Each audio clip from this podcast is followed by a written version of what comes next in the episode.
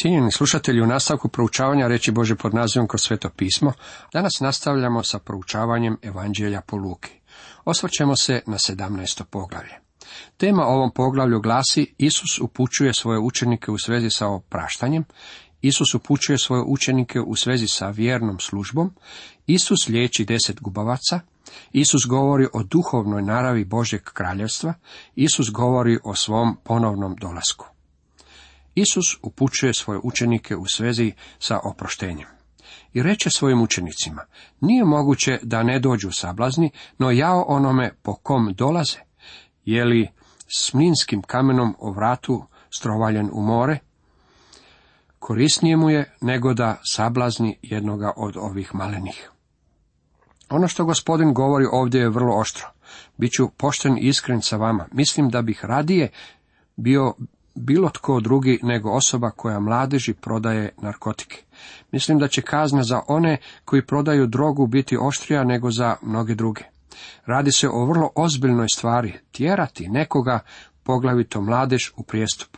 Ima nešto što je gore od odlaska u pakao, to je kada otiđete u pakao i kada vam vaša kćer ili sin kaže, tata, ja sam ovdje zato što sam slijedio tebe.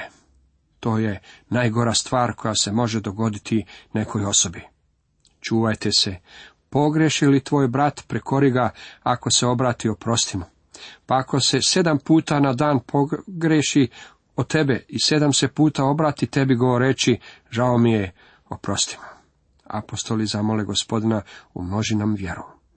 Gospodin im odvrati, da imate vjere koliko je zrno gorušično, rekli biste ovom dudu, iščupaj se s korijenom i presadi se u more, i on bi vas poslušao. Drugim riječima, njegovi bi učenici uvijek trebali biti spremni oprostiti. Isus nam ne govori da onoga koji je pogriješio ne treba ukoriti.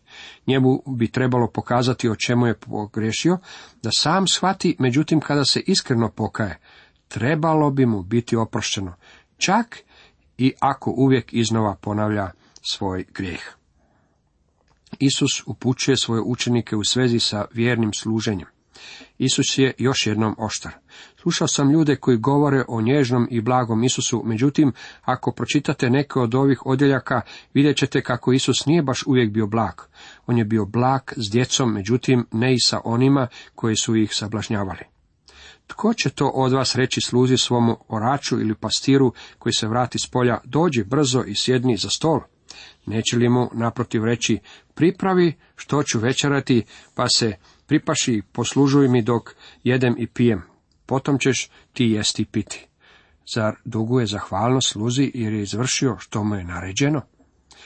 Dopustite mi da primjenim ovaj odjeljak. Ima ljudi koji smatraju da zbog toga što se oni trude slijediti riječi našeg gospodina zapisane u propovedi na gori, i zbog toga što su dobri kao susjedi, susjedi i prema svojim bližnjima, kao i zbog toga što su trude ljubiti druge, da će ih jednog dana Bog potapšati po ramenu i reći. Kako si ti divna osoba? Ti si zaslužio svoj put u nebo. Ako držite deset zapovjedi i propovjedi na gori, što ne možete, tada činite samo ono što se od vas očekuje. Mislite li da ćete zbog toga primiti spasenje? Dragi prijatelji, to je ono što ste i dužni činiti, s obzirom na činjenicu da ste jedno od njegovih stvorenja. Mi moramo shvatiti da je spasenje dar, ne možete ga zaraditi. Držanje Božjeg zakona je obveza, dužnost i zadaća. Tako i vi, kad izvršite sve što vam je naređeno, recite, sluge smo beskorisne, učini smo što smo bili dužni učiniti. Isus liječi deset gubavaca, samo se jedan samarijanac vraća kako bi mu zahvalio. Dok je tako putovao u Jeruzalem, prolazio je između Samarije i Galileje. Zapamtimo, naš se gospodin nalazio na svom putu u Jeruzalem. Kad je ulazio u neko selo, eto mu u susret deset gubavaca. Zaustave se podaleko i zavape. Isuse, učitelju, smiluj nam se. Kad ih Isus ugleda, reče im, idite, pokažite se svećenicima.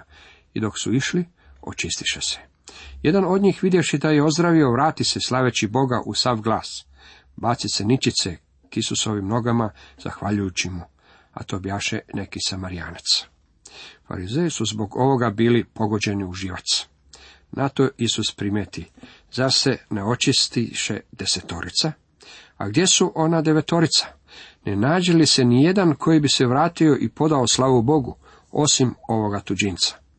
A njemu reče, ustani, idi, tvoja te vjera spasila. Isus je izliječio deset gubavaca. Samo jedan od te desetorice, koji je bio samarijanac, vratio se zahvaliti Isusu zbog onoga što je učinio. Isus je tada za tog čovjeka učinio još nešto. Oprostio mu je njegove grijehe. Ostalih devet gubavaca bilo je izliječeno, međutim nisu bili spašeni. Zahvalnost bi se trebala nalaziti u srcu svakog kršćanina. Zbog čega odlazite u crkvu nedeljom? Odlazite li onamo kako biste štovali Boga i zahvalili mu zbog svega što je učinio za vas? Jedan dio vašeg štovanja je i zahvala. Mi čak i svoje zahtjeve moramo Bogu prinositi sa zahvalnosti. Trebali bismo imati zahvalno srce prema njemu. Isus govori o duhovnoj naravi Bože kraljevstva. Upitaju ga farizeji, kad će doći kraljevstvo Bože? Odgovori im, kraljevstvo Bože ne dolazi primjetljivo, niti će se moći kazati evo ga ovdje ili eno ga ondje, da evo kraljevstvo je Božje među vama.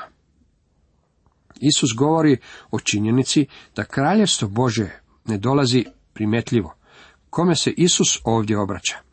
On je odgovarao farizejima koji su tražili od njega da im kaže kada će doći Bože kraljevstvo.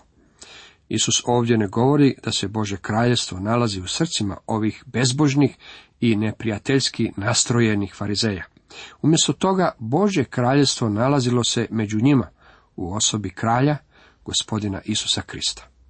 Upravo je tada on stajao među njima. Isus govori o svom ponovnom dolasku. Jedna od najvećih zabluda današnjeg vremena je svačanje da će čovjek poboljšati sebe i svoj svijet, da će izgraditi Bože kraljevstvo bez Boga. Čovjek želi dovesti dio tisućljetnog kraljevstva koje će biti bez Krista. Veličanstveni dan kraljevstva je bila tema o kojoj je Isus imao mnogo toga za reći. U stvari, on je naglasak stavio na budućnost, na njegov ponovni dolazak. Jedan je liberalni teolog u prošlosti koji je naučavao da je Isus bio samo etički učitelj, već postao umoran od svog papagajskog ponavljanja jednih te istih riječi, pa je počeo proučavati riječ gospodina Isusa Krista. Došao je do otkrića, o čemu je napisao i knjigu, da je Krist bio eshatološki učitelj, to jest da je glavna tema o kojoj je govorio bila budućnost, njegov ponovni dolazak na zemlju. U ovom vrlo važnom odjeljku koji je pred nama, naš gospodin upozorava svoje učenike da se ne daju zavarati u svezi sa njegovim povratkom. Kristov povratak odviće se u dvije faze. Prva faza je ono što mi nazivamo uzdignućem crkve, pri čemu se radi o podizanju sa zemlje pravih vjernika, što nam je detaljnije opisano u prvoj Solunjanima četvrtom poglavlju. Međutim, u ovom odjeljku Isus govori o drugoj fazi svog povratka, a to je povratak na zemlju kako bi ustanovio svoje kraljestvo. To će se desiti nakon uzdignuća crkve i nakon razdoblja strašnih nevolja. Zatim e, reče učenicima, doći će dani kad ćete zaželjeti vidjeti i jedan dan sina čovječega, ali ga nećete vidjeti. Govorit će vam, eno ga ondje, evo ga ovdje. Ne odlazite i ne pomamite se. Prvi put kada je Krist došao, ljudi ga nisu prepoznali, zbog toga što su tražili Mesiju koji će poražavati neprijatelje i koji će ih osloboditi Rimljana. Umjesto toga, on je došao kao maleno dijete i živio je kao seljak.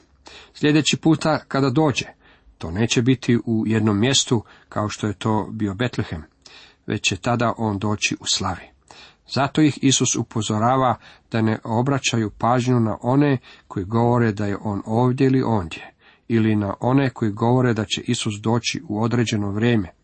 To je jedan od razloga zbog kojih je nemoguće odrediti točno vrijeme Kristovog povratka. Jer kao što munja sjeve na jednom kraju obzorja i odbljesne na drugom, tako će biti i sa sinom čovječim u dan njegov. Kada on dođe na ovu zemlju, kako bi ustanovio svoje kraljevstvo, to će biti toliko otvoreno očima javnosti, kao što je to i munja koja bljesne na nebu. Usporedite ove riječi sa njegovom opsežnom besjedom u Mateju 24. poglavlju. No prije treba da on mnogo pretrpi i da ga ovaj naraštaj odbaci. Križ se nalazio u Božjem planu i programu. On je prošao kroz put križa kako bi stekao vas i mene. On je vrlo jasno ocrtao svoj plan i program. On će patiti i biti odbačen od svog vlastitog naroda. I kao što bjaše u dane Nojine, tako će biti u dane sina čovječega. Kako je bilo u Nojine dane, na što je to naš gospodin mislio ovim riječima. Jeli su, pili, ženili se i udavali do dana kad Noa uđe u korablju i dođe potop i sve uništi. Što je loše u ovim stvarima? Brak nije pogrešan, on je ispravan. Čega ima lošeg u jedenju, u pijenju? Time se moramo baviti kako bismo živjeli. Zbog čega Isus spominje ove stvari? Pa spominje to zbog toga što je naraštaj u nojino vrijeme živio kao da Boga niti nema, a sud je bio i više nego očito. Danas muškarci i žene jedu i piju, čak se i ne žene jako žive zajedno i ne prepoznaju da Boži sud dolazi u budućnosti. Kada će to biti, ne znamo. Slično kao što bjaše u dane lotove. Jeli su, pili, kupovali, prodavali, sadili, gradili, a onog dana kad lot iziđe iz Sodome, zapljušti s neba oganj i sumpor i sve uništi.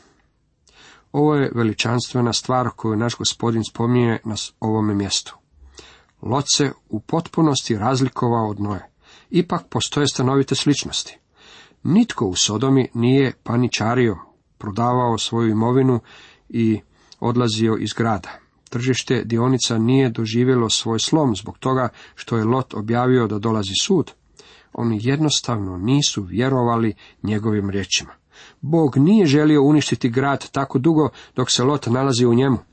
Jednako tako, Bog neće pustiti razdoblje strašnih nevolja na zemlju, koje izravno prethodi Kristovom povratku, tako dugo, dok se sa nje ne uzme one koji pripadaju njemu. Zanimljivo je da Isus upotrebljava Lota kao svoj primjer ovdje, što nije učinio u besedi na Maslinskoj gori, u Mateju 24. Razlog je taj što je u Mateju 24 odgovarao na njihovo pitanje u svezi sa njegovim dolaskom da ustanovi svoje kraljevstvo na zemlji. Ovdje u Lukinom evanđelju radi se o široj temi.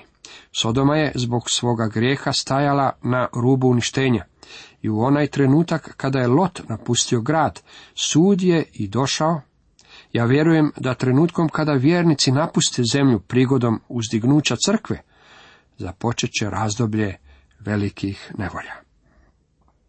Tako će isto biti u dan kad se sin čovječi objavi. Bog danas u svijetu ima ljude koji su u mnogo čemu nalik lotu. Iako su se pouzdali u Krista kao svog osobnog spastelja, oni su spremni sklapati svakakve kompromise sa svijetom. Oni će ipak kao vjernici biti uzeti sa svijeta prije nego što nastupi dan suda. Svijet danas ne sluša riječi koje mu upućuje crkva. Kao i u lotovo vrijeme, oni misle da im se mi smijemo. U onaj dan, tko bude na krovu, a stvari mu u kući, neka ne siđe da ih uzme. I tko bude u polju, neka se ne okreće natrag. Matejevom izvješću u besedi na Maslinskoj gori, gospodin Isus je ovo razdoblje nazvao razdobljem velikih nevolja. Sjetite se žene Lotove. Ona je primjer osobe koja nije vjerovala Bogu. Ona je u Sodomi imala kćeri i prijatelje. Oni su se vjerojatno tog popodneva trebali sastati na partiju briđa. Stalno je gunđala i govorila. Hajdemo se vratiti. Zbog čega je uopće pogledala unatrag? Ona jednostavno nije vjerovala da će Bog uništiti taj grad. Zbog toga se i mi moramo sjetiti Lotove žene. Ono što je za nas važno jest vjerovati Bogu. Tko god bude nastojao život svoj sačuvati, izgubit će ga.